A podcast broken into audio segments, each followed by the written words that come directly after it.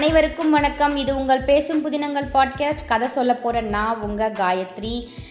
நேற்று நம்ம சிவகாமியின் சபதம் பாகம் ஒன்று பரஞ்சோதியின் பிரயாணம் அப்படிங்கிற பகுதியிலிருந்து அத்தியாயம் பன்னிரெண்டு வரைக்கும் பார்த்தோம். அத்தியாயம் பன்னிரெண்டில் தெய்வமா கலை அப்படிங்கிற தலைப்பில் தெய்வீகமான அந்த கலை என்ன? அதோடைய பாரம்பரியம் என்ன? அதோடைய தனித்துவம் என்ன? இது எல்லாத்தையும் நம்ம வந்து ஒரு அப்பா மகளுக்கு உண்டான ஒரு விவாதத்தில் பார்த்தோம். கடைசியாக அந்த காட்சி முடியும் போது ஆயனச்சிற்பியும் ஆயனச்சிற்பியும் சிவகாமியும் பேசிகிட்டு இருந்த அந்த காட்சிக்கு கடைசி பகுதியில் நாகநந்தியும் பரஞ்சோதியும் வாசல் வந்து நிற்கிறாங்க நம்ம நாகநந்தி புத்தம் சரணம் கச்சாமின்னு சொல்லிட்டு என்ட்ரி கொடுக்குறாரு. அதோட அந்த பகுதி முடியுது. அந்த பகுதியில் தொடர்ச்சி தான் இந்த அமர சிருஷ்டி. அமர சிருஷ்டினா என்னன்னு கேட்டிங்கன்னா அமர சிருஷ்டி. அழிவில்லாத படைப்பு. அதுதான் அமர சிருஷ்டின்னு சொல்லுவாங்க. அந்த தலைப்பில் இன்னைக்கு நேற்றைய பகுதியில் தொடர்ச்சியாக என்னென்ன நடக்குது இப்போ வந்திருக்க இந்த ரெண்டு புது ஆட்களால் இன்னும் விவாதம் எந்த அளவுக்கு சூடு பிடிக்குது என்னென்ன பேச்சுவார்த்தைகள் அங்கே நடக்க போகுது அது எல்லாத்தையும் தொடர்ந்து கதைக்குள்ளே போய் கேட்கலாம். கதைக்குள்ளே போகலாம் வாங்க. நம்ம புத்த பிக்ஷு வாசலை நின்றுட்டு குரல் கொடுத்தார் இல்லையா? புத்தம் சரணம் கச்சாமின்னு குரல் கொடுத்தாரு இல்லையா? அந்த குரலை கேட்டதுமே நம்ம ஆயனச்சிற்பி வந்து கெஸ் பண்ணிடுறாரு யார் வாசலில் வந்திருக்காங்கன்னு சொல்லிட்டு. கெஸ் பண்ண உடனே அவருக்கு சந்தோஷம் தாங்க முடியல. அப்படியே வேகமாக வெந்திரிச்சு வெளியில் ஓடி வந்துட்டு வாங்க வாங்க வாங்க அடிகளே வாங்க வாங்க வாங்க வாங்க. அப்படின்னு சொல்லிட்டு அவரை வாசல்கிட்ட வந்துட்டு உள்ளே கூட்டிகிட்டு போகிறாரு அப்பா யாரையோ வேக வேகமாக போய் இன்வைட் பண்ணவுமே சிவகாமி புரிஞ்சுக்கிறா.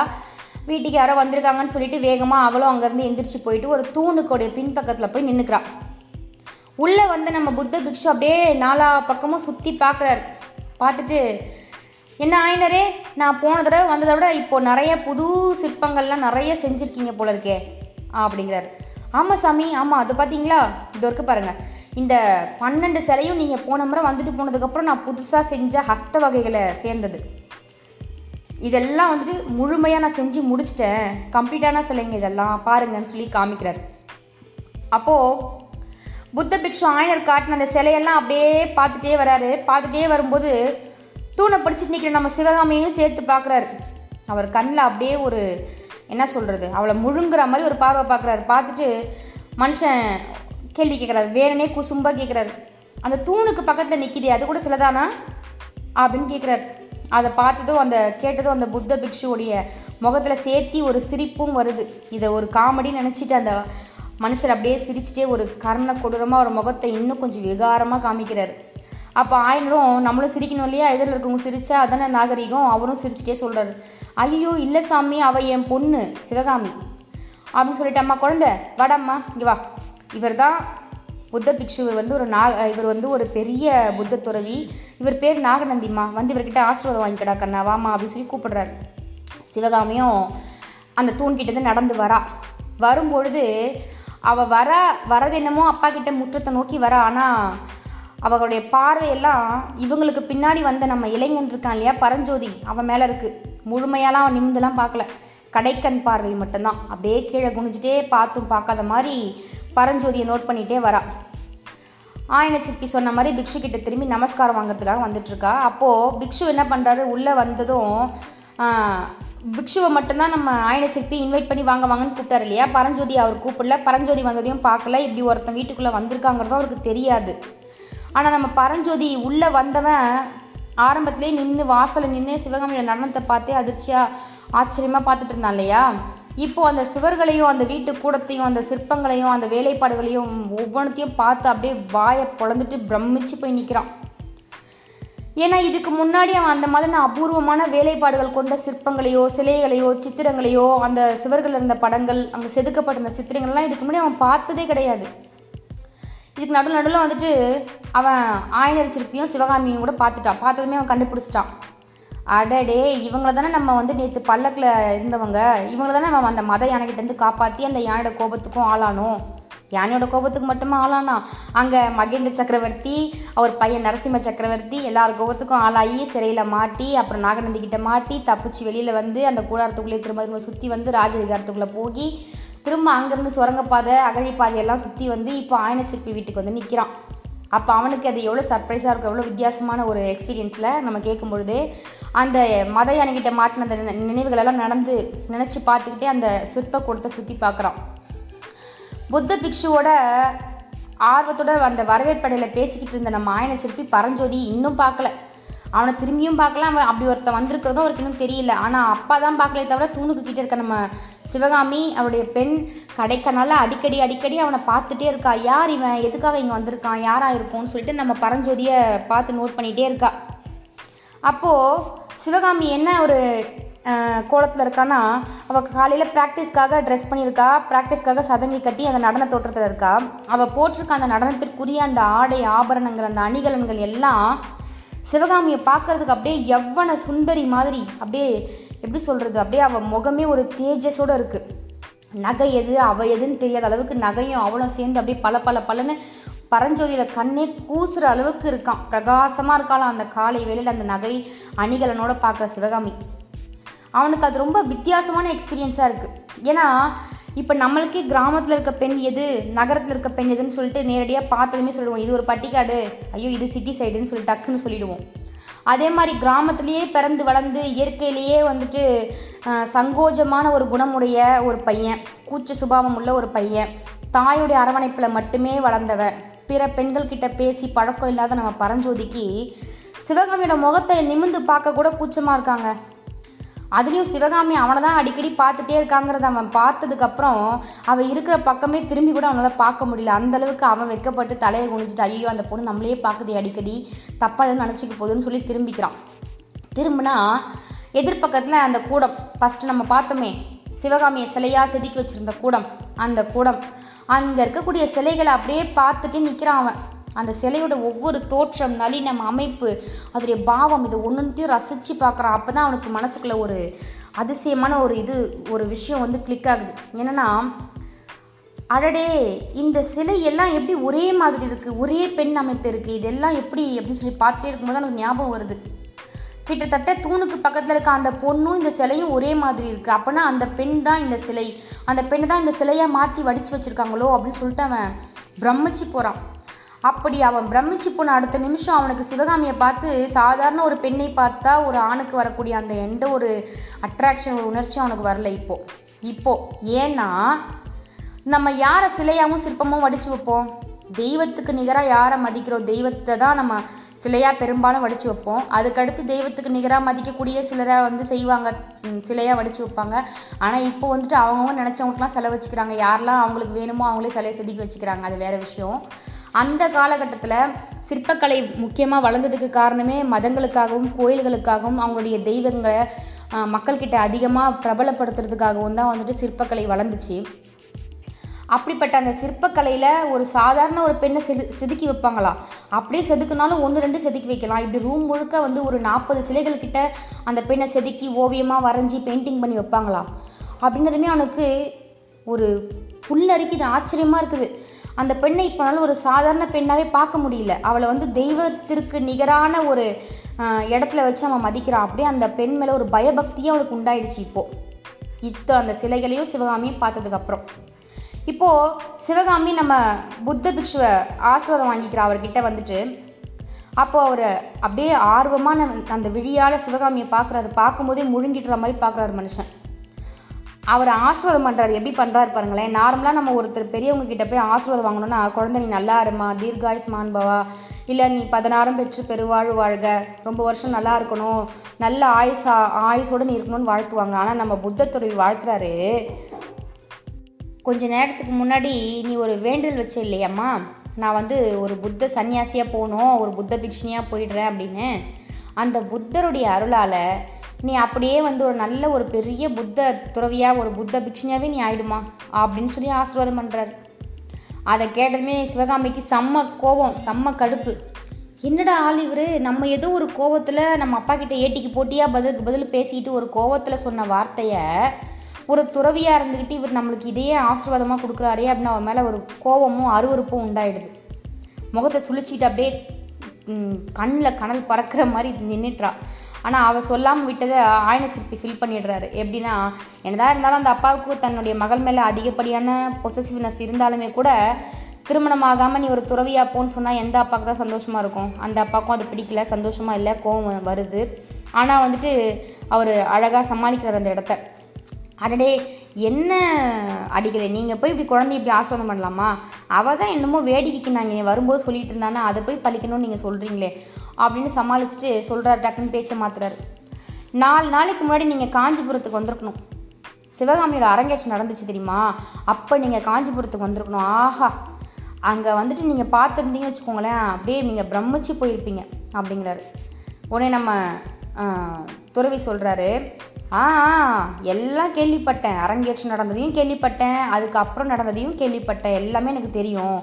உங்களுக்கு கூட ஏதோ பெரிய ஆபத்து வந்துச்சாமே. மத யானைக்கிட்டேருந்து நீங்கள் தப்பிச்சு வந்ததே பெரிய வந்துட்டு ஒரு புண்ணியந்தான் அப்படிங்கிறாரு. ஆமாம் சாமி. என்னமோ அந்த தெய்வத்துடைய எல்லாம் எல்லாம் அந்த தெய்வத்துடைய அனுகிரகம் அருள். அது இருந்ததுனால என்னமோ உயிருக்கு எந்த வித ஆபத்தும் இல்லாமல் நல்லபடியாக நாங்கள் பிழைச்சிட்டோம்.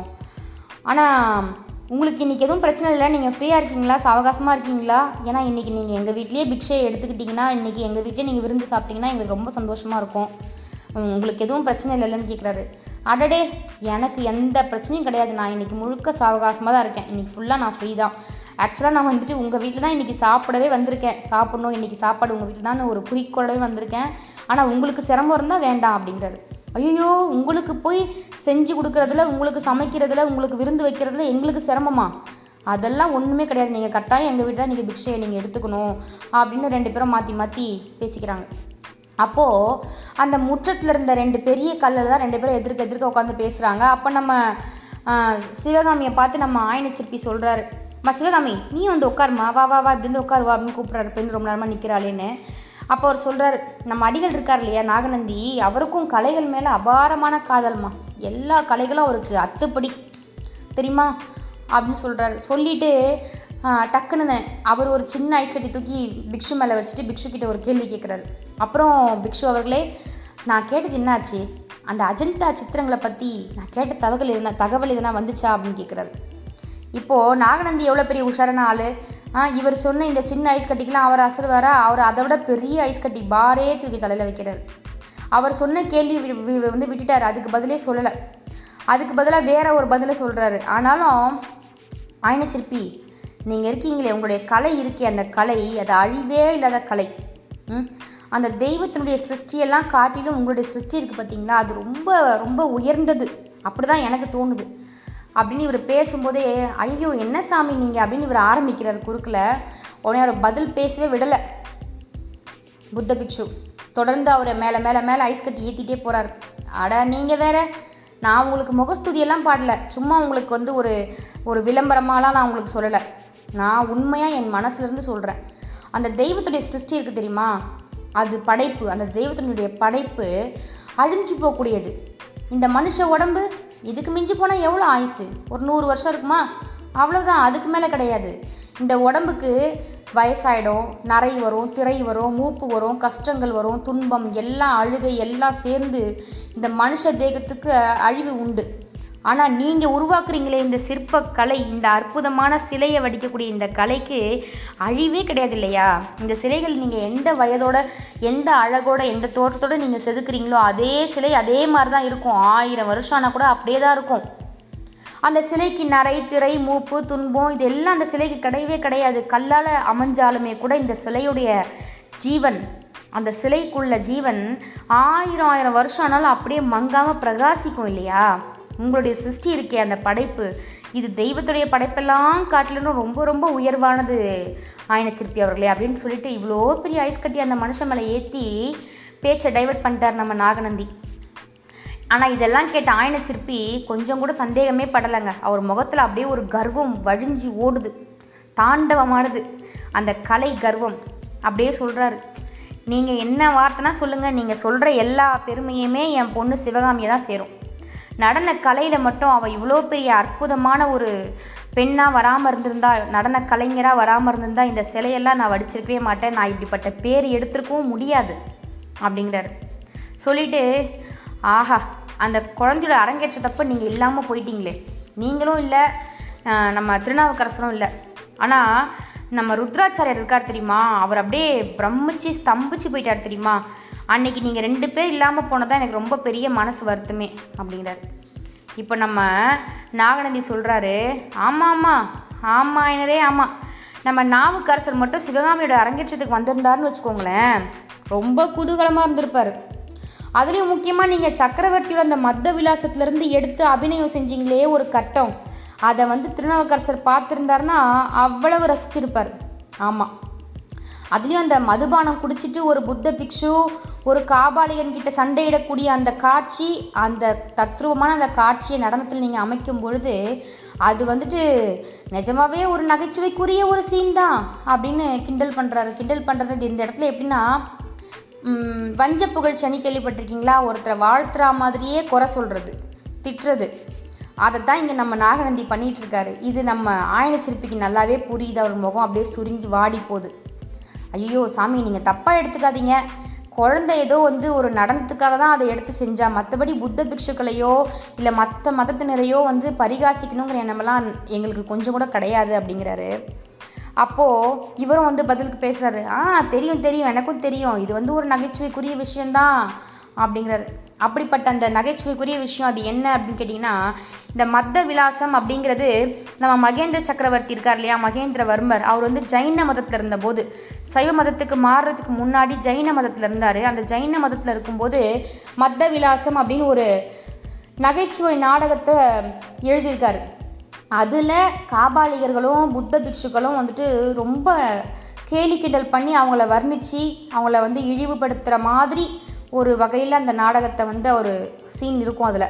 அந்த சீனை தான் வந்து இப்போ நாடகத்துடைய ஒரு பகுதியாக சிவகாமி எடுத்து அபிநயம் பிடிச்சி ஆடியிருக்கா. அதை தான் இப்போ நம்ம நாகநந்தி குத்தி காட்டி சொல்கிறார் ஏன்னா அவர் ஒரு புத்த திறவி அவர் ஒரு புத்த மதத்தை சார்ந்தவர். அப்படி இருக்கும்போது அவருடைய மதத்தை அது கேலி கிண்டல் பண்ணுற மாதிரி இருக்கு இல்லையா? அதனால் அவருக்கு அது பிடிக்கலங்கிறத இலைமறை அந்த இடத்துல சொல்லி காமிக்கிறாரு. அந்த சீனை தான் நம்ம மேலே அந்த காட்சியில் இந்த இந்த விளக்கத்துக்கானது தான் நம்ம மேலே காட்சியாக பார்த்தோம். சரியா? இப்போது இதெல்லாம் கேட்டதும் அந்த துறவியும் சொல்கிறாரு நம்ம நாகநந்தி ஆமாம் ஆமாம் வாஸ்தவம் தான். இது வந்து நகைச்சுவைக்குரிய ஒரு விஷயந்தான் அதுலேயும் அந்த காபாலிகர்கள் வந்து புத்த பிக்ஷுடன் தலையை அந்த குடுமியை தொட்டு பார்த்து மொட்டை தலையை தடவி விட்டு கீழே தள்ளி விடுற காட்சியெல்லாம் பெரிய நகைச்சுவைக்குரியது தான் அப்படிங்கிறாரு. சொல்லிட்டு ஆனால் இந்த இதெல்லாம் நடந்து சபையில் இருக்கவங்களாம் சிரிச்சிட்டு இருக்கும்போதே அவங்க சிரித்து முடியறதுக்குள்ளேயே சபையில் ஏதோ ஒரு கலகலப்பு ஆயிடுச்சாமே. என்னமோ யுத்தத்தை பற்றி செய்தி வந்துச்சான் சக்கரவர்த்தி எழுந்து பாதியிலே போயிட்டாராம் சபையும் பாதியிலே கலைஞ்சு போயிடுச்சான் உண்மையா? அப்படின்னு போட்டு வாங்குறாரு. எல்லாத்தையுமே தெரிஞ்சுக்கிட்டே கன்ஃபார்ம் பண்ணிக்கிறதுக்காக திரும்ப திரும்ப கேட்குறாரு நம்ம ஆயனச்சிருப்பியும் அதெல்லாம் யோசிக்காமல் பதிலெல்லாம் சொல்லிடுறாரு. ஆமாம் ஆமாம் அதான் வந்துட்டு கொஞ்ச நேரத்துக்கு முன்னாடி எனக்கு கூட மனசு சங்கடமாக இருந்துச்சு. அதை பற்றி தான் நான் சிவகாமிகிட்ட கூட பேசிக்கிட்டு இருந்தேன். எதுக்கு தான் இந்த யுத்தமெல்லாம் வருதோ தெரியல. எனக்கு ரொம்ப வருத்தமாக இருக்குது அப்படிங்கிற மாதிரி அவர் சொல்லிகிட்டு இருக்காரு. இந்த இந்த இந்த யுத்தம் வந்ததுனால தான் சிவகாமியினுடைய அரங்கேற்றம் கூட பாதியில் நின்று போச்சு.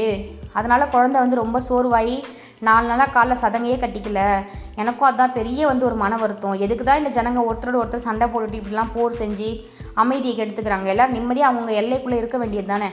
அப்படின்னு சலிச்சுக்கிட்டு ஒரு பொதுவாக ஒரு பொதுப்படையான பதிலாக சொல்கிறாரு இப்போ யாரும் நம்மகிட்ட அந்த கருத்து கேட்டால் நம்ம சொல்லுவோம்ல அந்த மாதிரி பொதுவான பதிலாக சொல்கிறாரு ஆயனர் இப்படி சொன்னதுமே நம்ம புத்த பிக்ஷு சொல்கிறாரு ஆமாம் இந்த கேள்வியை நீங்கள் வந்துட்டு பெரிய பெரிய ராஜாங்க கிட்டேயோ இல்லை வேற யார்ட்டையோ கேட்கணும். ஒரு பெரிய திருமண சக்கரவர்த்திக்கிட்டேயோ ஒரு குமார சக்கரவர்த்திக்கிட்டையோ இல்லை மகாராஜா கிட்டேயோ யுவராஜாக்கள் கிட்டேயோ சிற்றரசர்கள் கிட்டேயோ போய் கேட்க வேண்டிய கேள்வி இது. ஏன் தான் இந்த போர் வருதோ ஏன் தான் மக்கள் அடிச்சுக்கிட்டு சாவறாங்களோன்னு? என்ன மாதிரி ஒரு ஏழை புத்த பிக்ஷுக்கிட்ட வந்து சொன்னீங்கன்னா நான் என்ன பண்ண முடியும்? நீங்களே சொல்லுங்க. ஆ இந்த நாடே வந்துட்டு கொலையும் கொடூரமும் நிறைஞ்ச பெரிய ஒரு மோசமான உலகமாக மாறிடுச்சு. இந்த நேரத்தில் புத்த பகவான் அவதரித்தார் அன்பை பற்றி சொல்லி கொடுத்தாரு அன்பை பரப்புனாரு. அதுக்காக புத்த பிக்ஷுக்களை வந்து உருவாக்குனாரு. அந்த புத்த பிக்ஷுக்களுக்கு ஒரு சங்கத்தை அமைச்சு அதை உருவாக்கி அந்த புத்த பிக்ஷுக்களை ராஜ சபையில் வந்துட்டு அவங்க மதத்தை பரப்புறதுக்காக உருவாக்கி விட்டார். ஆனால் அப்படிப்பட்ட புத்த பிக்ஷுக்களையே ஒரு பெரிய மகாராஜ சபையில் ஒரு ராஜாக்கு முன்னாடி வச்சு சபையில் பரிகாசித்து சிரிக்கிற அளவுக்கு இருக்கக்கூடிய காலம் இந்த காலம். ஆ?